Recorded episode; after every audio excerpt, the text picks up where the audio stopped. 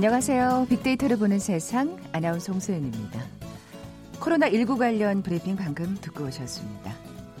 오늘 좀 피곤한 분들 많으시죠? 새벽까지 개표 방송 보신 분들 많을 텐데 정말 밤새 엎치락 뒤치락 박빙의 승부를 보인 곳들이 참 많았습니다. 아, 그동안 최선을 다한 후보들 정말 수고 많으셨고요. 당선자들, 이제부터는 국민을 위해서 최선을 다하는 모습을 보여주셨으면 하는 바람입니다. 자, 이번 21대 총선 무엇보다 우리 국민들의 높은 시민의식이 돋보였죠. 마스크에 비닐 장갑까지 등장한 참 수고로움이 많았던 선거였는데요. 그럼에도 28년 만에 최고의 투표율을 기록했습니다. 이미 세계 47개국 이상의 선거를 연기한 바 있잖아요. 그래서 더욱 온 세계가 우리의 선거를 주목했는데 자, 코로나19 시대 또 하나의 세계의 모범 사례로 남게 될 것 같네요. 오늘 빅데이터를 보는 세상 코로나19의 영향으로 미국 IT 기업의 문화도 변화하고 있다고 합니다. 잠시 후 글로벌 트렌드 따라잡기 시간에 자세히 살펴볼 거고요. 2020 핫트렌드 시간엔 나나랜드라는 키워드로 빅데이터 분석해 봅니다. KBS 제일라디오 빅데이터를 보는 세상 먼저 빅퀴즈 풀고 갈까요? 대한민국 민주주의 국가죠. 민주주의는 국민이 주인이 돼서 국민을 위해 정치가 이루어지는 걸 뜻하는데요. 이 말 아시죠? 국민의, 국민에 의한, 국민을 위한 정치가 바로 민주정치라고 할 수 있습니다. 국민의 정치란 나라의 주인이 바로 국민이라는 뜻이고요. 국민에 의한 정치, 국민들이 정치에 참여해서 나라를 다스린다는 의미입니다. 국민을 위한 정치는 나란 일이 국민의 행복을 위한 것이어야 한다는 얘기인데요. 자, 그렇다면 민주주의의 꽃은 뭘까요? 보기 드립니다. 1번 세금, 2번 공무원, 3번 선거, 4번 월급. 오늘 당첨되신 두 분께 커피와 도넛 모바일 쿠폰 드립니다. 휴대전화 문자 메시지 지역번호 없이 샵 9730, 샵 9730. 짧은 글은 50원, 긴 글은 100원의 정보 이용료가 부과됩니다. KBS 라디오 어플 콩은 무료로 이용하실 수 있고요. 유튜브로도 함께 하실 수 있습니다. 꽃을 우린 어제 활짝 피웠죠. 방송 들으시면서 정답과 함께 다양한 의견들 문자 보내주십시오.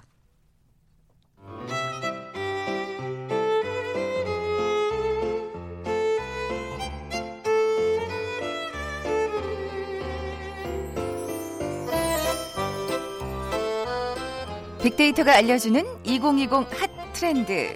서울대 소비 트렌드 분석센터의 전미영 박사 나와 계세요. 안녕하세요. 안녕하세요. 네. 어제 투표 잘 하셨어요? 예, 열심히 했습니다. 네. 네. 열심히 잘 찍고 나오셨군요. 네. 자, 오늘 소개해 주실 키워드는요? 예, 오늘은 나나랜드라는 예쁜 단어를 가지고 왔습니다. 나나랜드요? 예. 아, 이게 그 영화 라라랜드에서 온 건가요? 예, 그 라라랜드가 떠올라지시면 참 잘 잘 지은 단어인데요. 네. 어, 내용은 크게 상관없지만 단어가 원체 인기가 많아서 저희가 그쵸. 그걸 살짝 비틀어 가지고 나, 니, 나라고 하는 아. 어, 나라고 하는 사람이 멋진 사람이 살고 있는 이 땅, 이 지역, 나라 이런 뜻입니다. 아. 그래서 자기를 굉장히 사랑하고 어, 자기 중심적으로 남들의 시선을 좀 적게 의식하고 그런 긍정적인 음. 시장 변화들을 가지고 왔는데요. 나나랜드. 네. 네. 요 에피소드를 소개해드리면 참 재밌을 것 같아요. 키코 코스타니 노브라고 하는 사실 이름도 참 어려운 그러니까요. 전 세계적으로 굉장히 유명한 패션 디자이너가 아. 2018년 7월에 한국을 다녀가셔가지고 네. 굉장히 인상 깊으셨나 봐요. 자신의 SNS에다가 이렇게 글을 썼습니다. 나는 전 세계에서 가장 최신의 패션을 달리는 나라를 갔다 왔다. 라고 하시면서 어. 서울 어느 지역의 사진을 찍어서 감명을 받으셔가지고 올렸는데 네. 서울 어딜 것 같으세요? 서울의 hot place 뭐 이런 데라고 하면 음. 보통 뭐 홍대, 네. 강남 네. 이런 곳을 떠올리실 텐데요. 네. 전혀 그렇지 않습니다. 동묘시장이었다고 합니다. 아, 거기가 정말 어떻게 생각하면 패션 디자이너로서는 거기가 가장 인상적이었을 것 같아요. 예. 근데 사실 사실은 굉장히 이상하거든요. 왜냐하면 동묘 시장은 우리 시니어 분들의 홍대라고 불리는 곳으로서 사실은 패션하고는 거리가 좀 멀고요. 네. 거기 지나가시는 우리 어르신들의 패션을 보시면 원색 컬러 굉장히 과감하고요. 위에는 등산복, 아래는 정장 바지, 그리고 high waist라고 아, 이 바지 이게 허리 위까지 이렇게 올, 끌어올린 배바지. 네네. 사실 패션의 첨단이다 뭐 이런 얘기를 하기는 조금 어울리지 않는데 그 모습에 굉장히 인상을 받으시고요. 음. 실제로 보신 본인의 그 패션쇼에 그 영감을 이렇게 투영하시기도 하시고요. 아, 그렇습니다. 그랬군요. 네, 그 이슈가 있고 나서 대한민국의 젊은 분들이 그렇구나. 너무 우리가 어, 젊은 사람들, 옷 잘 입는 사람들 이런 쪽으로만 생각할 것이 아니라 사실은 우리 어르신들이나 우리가 촌스럽다고 음. 생각했던 것들이 다 아름다운 것이구나. 이런 생각을 하면서 깜짝 놀란 적이 있어요. 아, 근데 진짜 패션 디자이너로서는 그러니까 왜 강남이나 지금 말씀하신 대로 그렇죠. 가면 그 멋진 그, 사람들은 있는데 그렇죠. 근데 유행하는 패션이 좀 이렇게 어, 이 사람 옷도 저 사람 옷도 좀 비슷하다는 느낌을 받을 수 있는데 이 동묘 시장은 다 파격적이죠. 예, 예. 네. 다 제각각 다른 그렇죠. 옷들을 입고 계시니까. 예, 맞습니다. 예. 그래서 제가 이 에피소드로 나나랜드란 단어를 설명하려고 합니다. 음. 이제는 천편일률적인 어떤 기준이 아니라 네. 제각각 나라서 나기 때문에 어, 멋질 수 있고 나는 또 멋지고 어, 자랑스러워 이런 좀 어, 굉장히 어, 보편적이고 굉장히 다양성을 인정하는 어떤 분위기를 나나랜드라는 키워드로 소개하겠습니다. 아, 그럼 그 이후로 이 동묘 시장이 그 구지 옷들 파는 걸로 인기를 얻었던 건가요? 막 그런 게또 예, 생각나기도 하네요. 네, 젊은 친구들이 예. 인상 깊어서 이 동묘시장 가보시기도 하시고요. 음. 따라서 SNS 사진 올리기도 하시고요. 이런 것들도 아름다울 수 있구나. 이런 표현들이 좀 많이 등장한 것 같습니다. 네. 그럼 나나랜드 트렌드 한번 구체적으로 사례를 살펴볼까요? 예, 천편일률적인 기준이 아닌 나만의 기준으로 세상을 보겠다. 이런 움직임들인데요. 어, 여러 가지 사례들이 사실은 우리 사회에서 많이 일어나고 있습니다. 또 대표적인 어, 사례가 속옷 시장의 최근의 변화입니다. 속옷 시장이요? 네, 음. 아주 화려한 쇼, 그 쇼 할 때마다 그 티켓이 매진되고요. 그 아주 몸매가 좋은 모델들의 워킹 이런 것들로 유명한 그 화려함과 볼륨감을 자랑하는 빅토 땡땡 하는 속옷 네, 브랜드 네, 아시죠? 네, 네. 사실은 거의 10년 동안 이 속옷 어, 브랜드에서는 굉장히 인기가 많았고 뭐그쇼 뭐 전석 매진되고 그 모든 여자분들의 동경의 대상이었던 그 브랜드가요. 네. 2020년 3월에 어, 미국 언론에 따르면 어, 그 매각 수순을 밟고 있다고 합니다. 아. 사람들이 이제는 더 이상 그런 정말 그림 같은 모델들이 입은 그런 화려한 뭐 어떤 속옷에 대한 동경을 최근에는 좀 적게 하는 것 같고요. 음. 어, 이런 변화들의 원인에는 어, 사실 속옷 시장의 변화 트렌드가 자리 잡고 있습니다. 미국이나 전 세계 시장뿐만 아니라 국내 시장에서도 최근에는 편안한 속옷이라는 음, 키워드가 핵심이라고 하더라고요.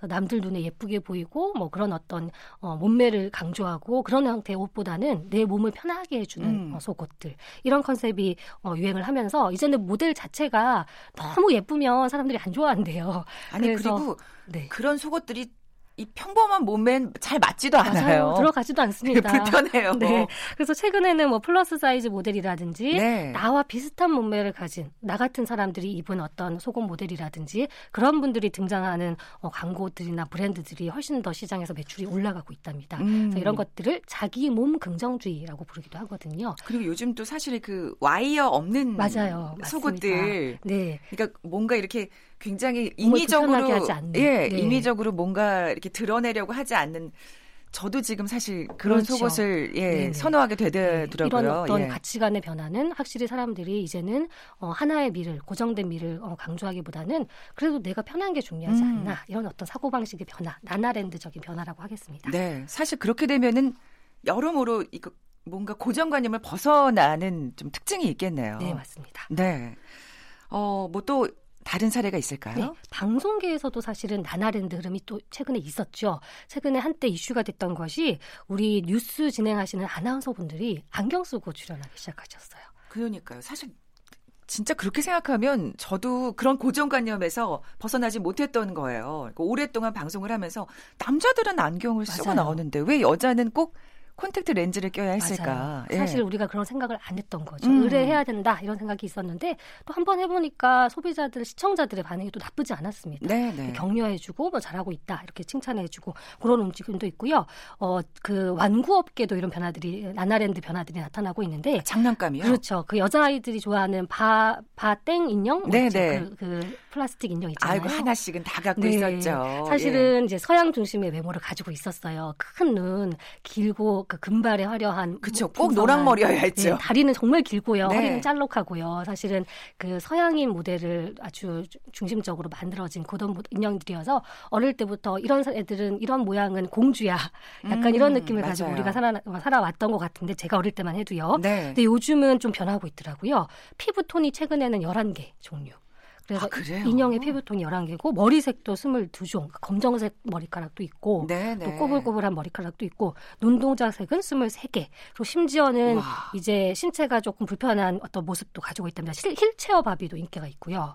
의족을 아. 하는 바비가 있는데 어, 공통적인 것은 표정이 정말 당당하대요. 그래서 나의 자신을 드러내는 그런 모습들을 음. 가지고 있답니다. 그래서 완구 업계도 최근에는 나나랜드 트렌드가 반영이 되고 있습니다. 음, 완구 업계까지 이 안경 쓴 여자 아나운서 얘기를 하다 보니까 그러니까 어떻게 생각하면 그 나, 남녀의 어떤 성별 차이 같은 것도 이제는 고정관념으로 바라보지 않는 맞습니다. 트렌드라고 봐야 네. 되겠네요. 네. 최근에 음. 제가 그 백화점 1층을 지나가다가 제일 놀랐던 것이 그 여성분들 눈썹을 좀 수정해주는 브로우바라는 것이 1층에 보통 화장품 매장에 같이 붙어 있는데 남성분들이 눈썹 어, 손질을 받고 계시더라고요. 아. 그래서 아, 저기는 여자들만 가는 곳이야. 왜 그런 생각을 제가 했을까 하고 좀 깊이 반성한 적이 있습니다. 네, 네. 사실은 어, 남성들도 외모, 외모 꾸밀 수도 있고요. 외모에 관심 가질 수도 있고 남들에게 더 어, 멋있는 모습을 보여줄 수도 있는데 우리는 남자들은 외모를 가꾸면 좀 이상한 거야 이런 생각도 좀 있었던 것 같은데 그렇죠. 그런 측면에서는 음. 이 나나랜드적인 가치관이 특히 젊은 층을 중심으로는 어, 내가 원하는 모습이야 내가 좀 더 남들에게 어, 내, 나의 모습으로 보이고 싶어 그런 어떤 니즈들이 반영되는 거겠죠. 자기 만족이 가장 중요한 그렇죠. 거겠죠. 네. 내가 예. 예쁘다고 생각하면 남들이 어떻게 재단하든지 크게 신경 쓰지 음. 않겠다. 사실 예전 같으면 그런 화장품 코너에 남자들이 가는 게 자체가 선물 사러 왔나 약간 그렇죠. 그리고 자기도 쭈뼛쭈뼛하면서 네, 뭔가를 예, 요구하기가 되게 머쓱한 맞아요. 사실 이제 이제 더 이상 그렇지 않다는 거죠. 네. 이런 나나랜드 현상이 이렇게 두드러지는 이유가 뭘까요? 어, 자, 가장 근본적인 이유는 사람들이 확실히 이 시기 예전보다는 많이 좀 성장했구나 그런 생각을 음. 하는데요. 특히 다양성이라는 측면에서 우리가 그 전에는 좀 획일적인 문화를 가졌다면 어, 최근에는 다양성에 대한 인정하는 시장으로 간 것 같습니다. 저는 이것을 사실은 또 제가 여자다 보니까 화장품에서 느껴요. 음. 이런 얘기 들어보셨어요? 대한민국 여자들이 걸렸다는 병이 하나 있는데 사실 저도 걸려 있습니다. 네. 21호 병이라고. 있다고 아시겠죠? 아, 그렇죠. 네. 21호라 그러면 여자들은 다 알아요. 남자분들은 다 모르실, 모르실, 거예요. 모르실 수도 있는데. 네. 우리 여성분들이 피부를 조금 뽀얗게 만들기 위해서 파운데이션이나 쿠션을 이렇게 피부에 이렇게 바르는데 거기 숫자 호가 적혀 있습니다. 그렇죠. 21호, 23호, 25호. 네. 숫자가 커질수록 조금씩 어두워져요. 그래요. 근데 대한민국 여성분들은 하나같이 본인이 피부가 하얗다고 믿고 있기 때문에 21호만 발라요. 저도 좀 찔리는데. 저도 21호 발랐습니다. 근데 사실은 저는 21호를 안 발라도 되거든요. 저도 어. 스스로 알고 되거든요. 그런데 네네. 매장 직원분이 21호 추천 안 해주면 기분 나빠요. 그래서 어, 저 때는 그랬어요. 진짜 23호 권하면 어, 네, 저를 어떻게 내, 보는 거야? 약간 피부가 뽀얗지 않다는 건가? 뭐 네. 뭐 이런. 그런데 요즘 젊은 20대들은 그렇지가 않더라고요. 요즘 아, 젊은 20대들은 21호를 저처럼 고집, 고집하지 않고요. 톤체성이라고 자기 자신의 피부 톤의 정체성을 진단받아야 된답니다. 그래서 personal color를 진단받아서 자신의 네. 톤체성에 맞춰서 화장품을 쓰면 되지 왜 21호를 발라서 얼굴을 무조건 하얗게 표현해야 되냐 이런 태도를 가지고 있습니다. 사실 확실히 어, 사고 방식이 바뀌었어요. 그러니까 확실히 근데 또 어두운 피부톤이 21호 바르면 진짜 사실 좀 웃기긴 하잖아요. 몸만 까무잡잡하죠. 얼굴만 동동 떠 있다는 네, 느낌? 맞습니다. 어, 그러니까 사실은 정답이 없는 거예요. 맞아요. 그죠? 자신이 네. 표현하면 네. 되는 것이고 남들이 예쁘다고 뭐 어떤 내리는 그런 기준에 편승할 필요도 없는 거고요. 네. 저 그렇게 되면은 사실 마케팅할 때 이건 정말 중요할 것 같은데요. 네. 어, 앞으로는 이런 것들을 사실은 염두에 두셔야 돼요. 우리가 광고 모델을 선정할 때 누구나 동경하는 멋진 모델을 쓰는 것도 괜찮겠지만 어, 뭐 우리 시니어들도 쓸 수 있고 또 조금 뚱뚱하신 분들도 쓸 수 있고 다양한 사람들이 우리의 소비자다라는 것을 광고 메시지로 전달하는 것이 굉장히 중요합니다. 최근에 좀 히트했던 그 레깅스 브랜드가요. 네. 모두를 위한 레깅스라는 이런 컨셉을 가지고 굉장히 성공을 했습니다. 그래서 아. 날씬한 사람들만 있는 레깅스가 아니라 네 네. 네. 어르신들도 입을 수 있고 20, 20, 30대 소비자가 주력 소비자지만 그분들을 제외한 다른 사람들도 입을 수 있는 레깅스야라고 했더니 소비자들이 반응이 아주 좋았거든요. 여러 가지가 사이즈가 나오는 거겠네요. 그렇습니다. 누구나 입을 수 있는 레깅스예요. 그래서 이렇게 나나랜드적인 사고 방식이 이제 우리 20대들, 30대들 젊은 소비자들이 좋아하는 가치관이니까 그런 것들을 우리 광고의 메시지나 브랜드의 정체성에 녹여내는 노력이 필요하겠습니다. 네, 아까 뭐 그 빅토 땡땡 속옷 브랜드 얘기하셨지만 그렇게 고정관념이나 정답이 있다는 어떤 그 사고방식에 사로잡히면 그렇게 매각. 지경까지 갈 수 있다는 네. 거. 어떤 그 기업들은 지금 유념해야 될 하나의 트렌드라고 볼 수 있겠네요. 네, 그렇습니다. 네. 자, 2020 핫 트렌드 서울대 소비 트렌드 분석센터의 전미영 박사와 함께 오늘 나나랜드 트렌드에 대해서 살펴봤습니다. 헤드라인 뉴스입니다. 어제 치러진 21대 총선에서 더불어민주당이 압승을 거뒀습니다.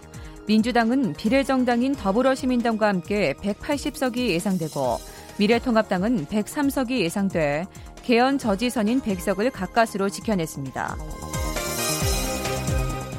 21대 총선 비례대표 개표 작업이 오늘 오전 10시 40분쯤 마무리됐습니다. 미래한국당과 더불어시민당이 각각 19석과 17석, 정의당 5석, 국민의당과 열린민주당이 각각 3석의 비례 의석을 차지할 것으로 보입니다. 코로나19 국내 신규 확진자가 나흘 연속 20명대를 기록했습니다. 어제 하루 신규 확진자가 22명을 기록해 전체 누적 확진자는 모두 1,613명으로 집계됐습니다. 대구에서 코로나19 완치 후 다시 양성 판정받은 사례가 증가하고 있습니다. 대구시는 재양성 사례가 15건이 더 늘어나 누적 건수는 62건이라고 밝혔습니다. 정부가 긴급재난지원금을 지급하기 위한 2차 추경을 7조 6천억 원 규모로 편성하기로 했습니다.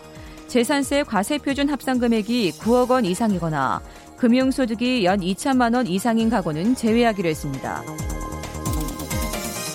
정부는 최근 소득이 감소한 자영업자 등 지역가입자의 경우 올해 2월과 3월 소득 감소 관련 증빙 서류를 토대로 보험료를 임시로 산정한 후 선정 기준을 충족하면 지원 대상에 포함하기로 했습니다. 세월호 참사 6주기인 오늘 정세균 국무총리는 지난 6년의 시간에 대해 이런 성숙의 시간들은 지금 코로나19라는 국가적 위기 상황을 극복해가는 힘찬 원동력이 되고 있다고 밝혔습니다. 전국 초중고등학교의 2차 온라인 개학일인 오늘 교육당국이 제공하는 원격 교육 플랫폼들이 접속 지연 현상을 일으키고 있습니다. 내일부터 서울 등 수도권 초기 과열지구 아파트 청약에서 1순위 해당 지역 5선 공급을 받으려면 해당 지역에 2년 이상 거주해야 합니다. 지금까지 헤드라인 뉴스 정원나였습니다. Thank you.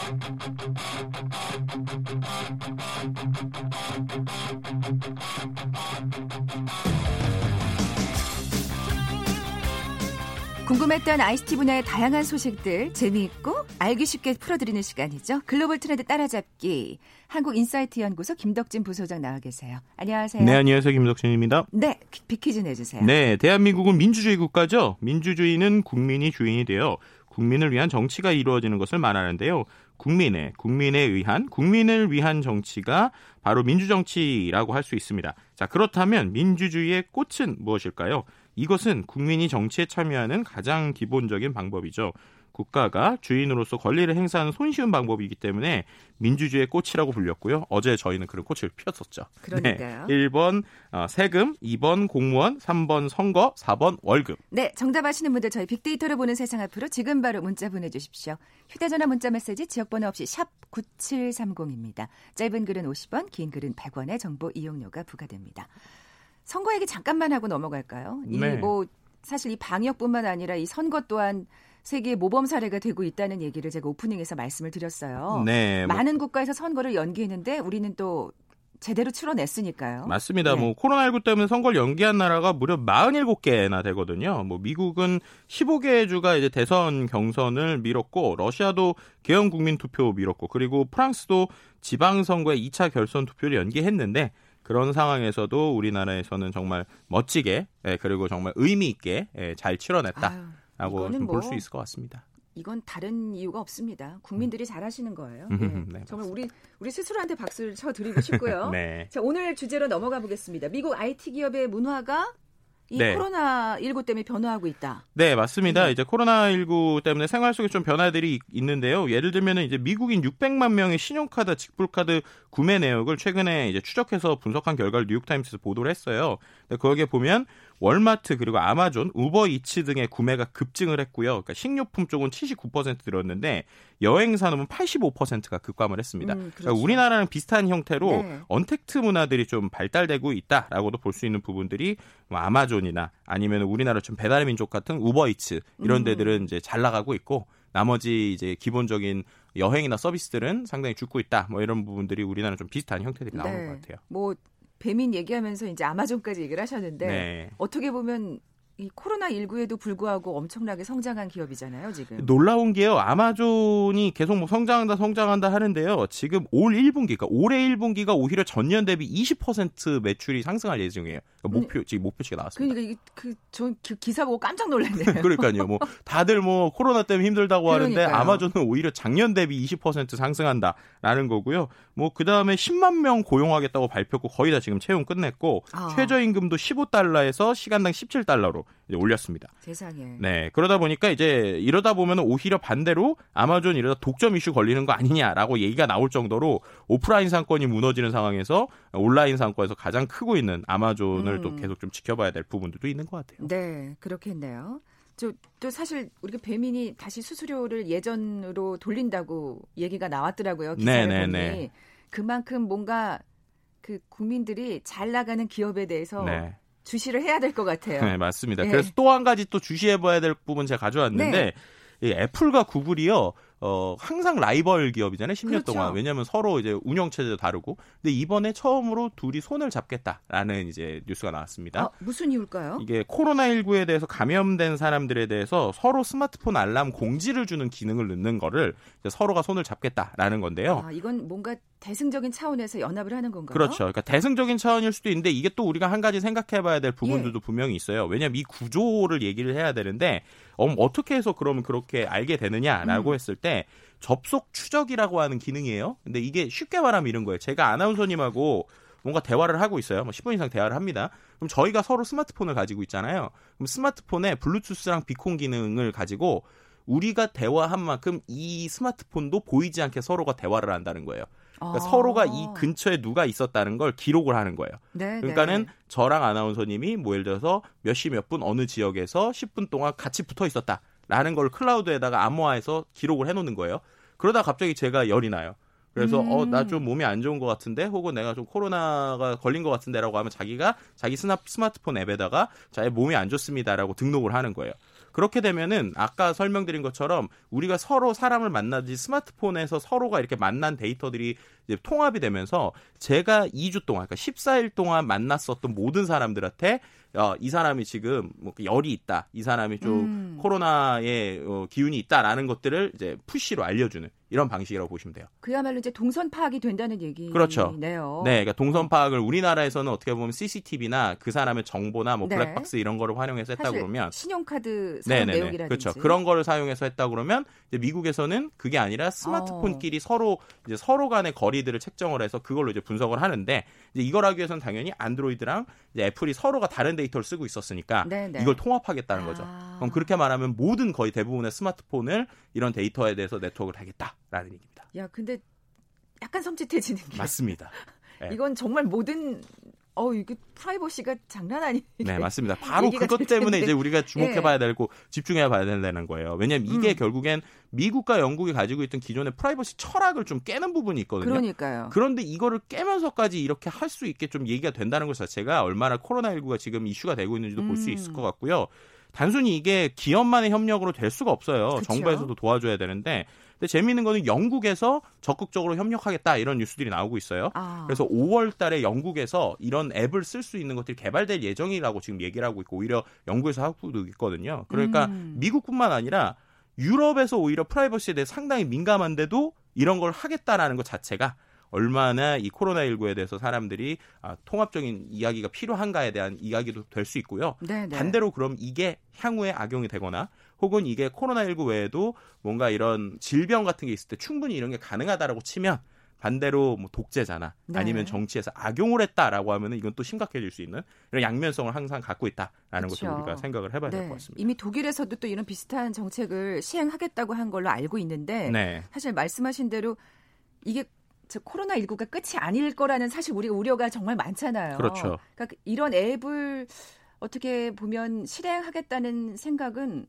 어쩔 수 없는 또 음. 수순이 아닐까 싶기도 하고. 그렇죠. 예. 이제 이거 상황에서 또 한 가지가 아무리 이런 앱이 있어도 사용자가 아까 말씀드린 것처럼 내가 아프다라는 걸 입력을 안 하면 이게 또 정확할 수가 없어요. 그렇죠. 그러니까 어. 사용자들의 어느 정도 참여도 필요한데요. 상황이 이러니까 미 이제 IT 기술 업체에서도 기술을 활용해 볼 수 있는 어, 사례가 될 수도 있을 것 같고 뭐 여러 가지로서 분명히 음. 어, 우리가 지켜볼 만한 그러니까요. 사례라는 건 분명할 것 같습니다. 네. 자, 지금까지 글로벌 트렌드 따라잡기 한국인사이트 연구소 김덕진 부소장과 함께했습니다. 고맙습니다. 네, 감사합니다.